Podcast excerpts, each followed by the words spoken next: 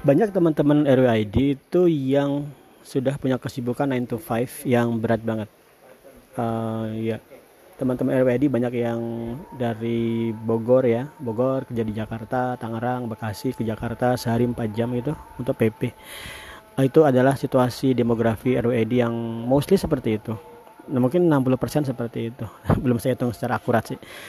Um, dengan kesibukan seperti ini teman-teman itu paling mentok bisa sehari dua jam aja.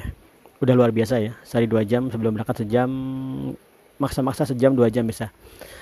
Nah kalau kamu punya kesibukan yang di luar IT maka uh, seperti yang sudah pernah saya sampaikan kamu wajib mengetahui atau mengas mengasah skillmu di bidang IT dan ini yang paling basic yang bisa kamu coba adalah membangun website mengisi artikel tentang skill yang kamu pelajari sehingga sebulan kemudian bisa kamu daftarkan sebagai blog AdSense untuk menjadi passive income. Dari sini kemudian kamu bisa upgrade ke AdMob sehingga munculkan iklan lewat Android Publisher dengan Andromo atau Quick App Ninja. Ini adalah semua plan, semua strategi yang bisa dijalankan oleh semua orang dengan kesibukan yang terbat dengan kesibukan yang tinggi dan waktu luang yang terbatas. Jadi jawabannya adalah kalau kamu waktu luang kamu cuma satu atau dua jam, pola seperti ini bisa. Apakah akan berhasil? Iya.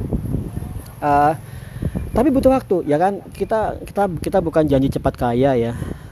Meskipun ada teman-teman yang 8 hari belajar dapat pendapatan 300 dolar sehari sebulan 4000 dolar bulan kemudian 100 juta.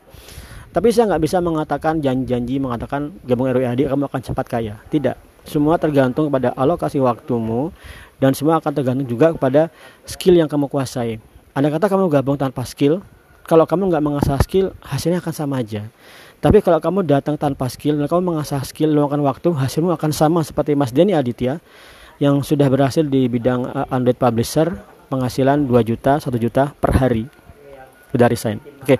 yang ini harus kalian perhatikan perhatikan teman-teman. Jadi kalau kamu katakanlah waktu luangmu hanya satu atau dua jam, ini jalur paling aman bagimu Nah, kemudian Pak Eko, aku masih pengen nambah di jalur skillku untuk pemrograman. Bisa. Tadi saya sudah sampaikan, kamu setup dulu uh, websitemu, kemudian kamu isi konten. Konten yang kamu isi adalah konten yang kamu pelajari. Ada kata kamu ingin menguasai Python atau JavaScript, setiap hari atau secara berkala luangkan waktu untuk mengisi konten di sana, sehingga konten tercapai menjadi AdSense, konten tercapai berarti skillmu bertambah. Jika nanti sudah skillmu sudah bisa mumpuni, kamu bisa hunting job di Upwork dan ini kamu bisa bertahap. Nah, skill apa yang bisa kamu kuasai? Kalau kamu supply pekerjaanmu di luar di luar skill IT di luar pemrograman kamu benar-benar harus menguasai bahasa pemrograman.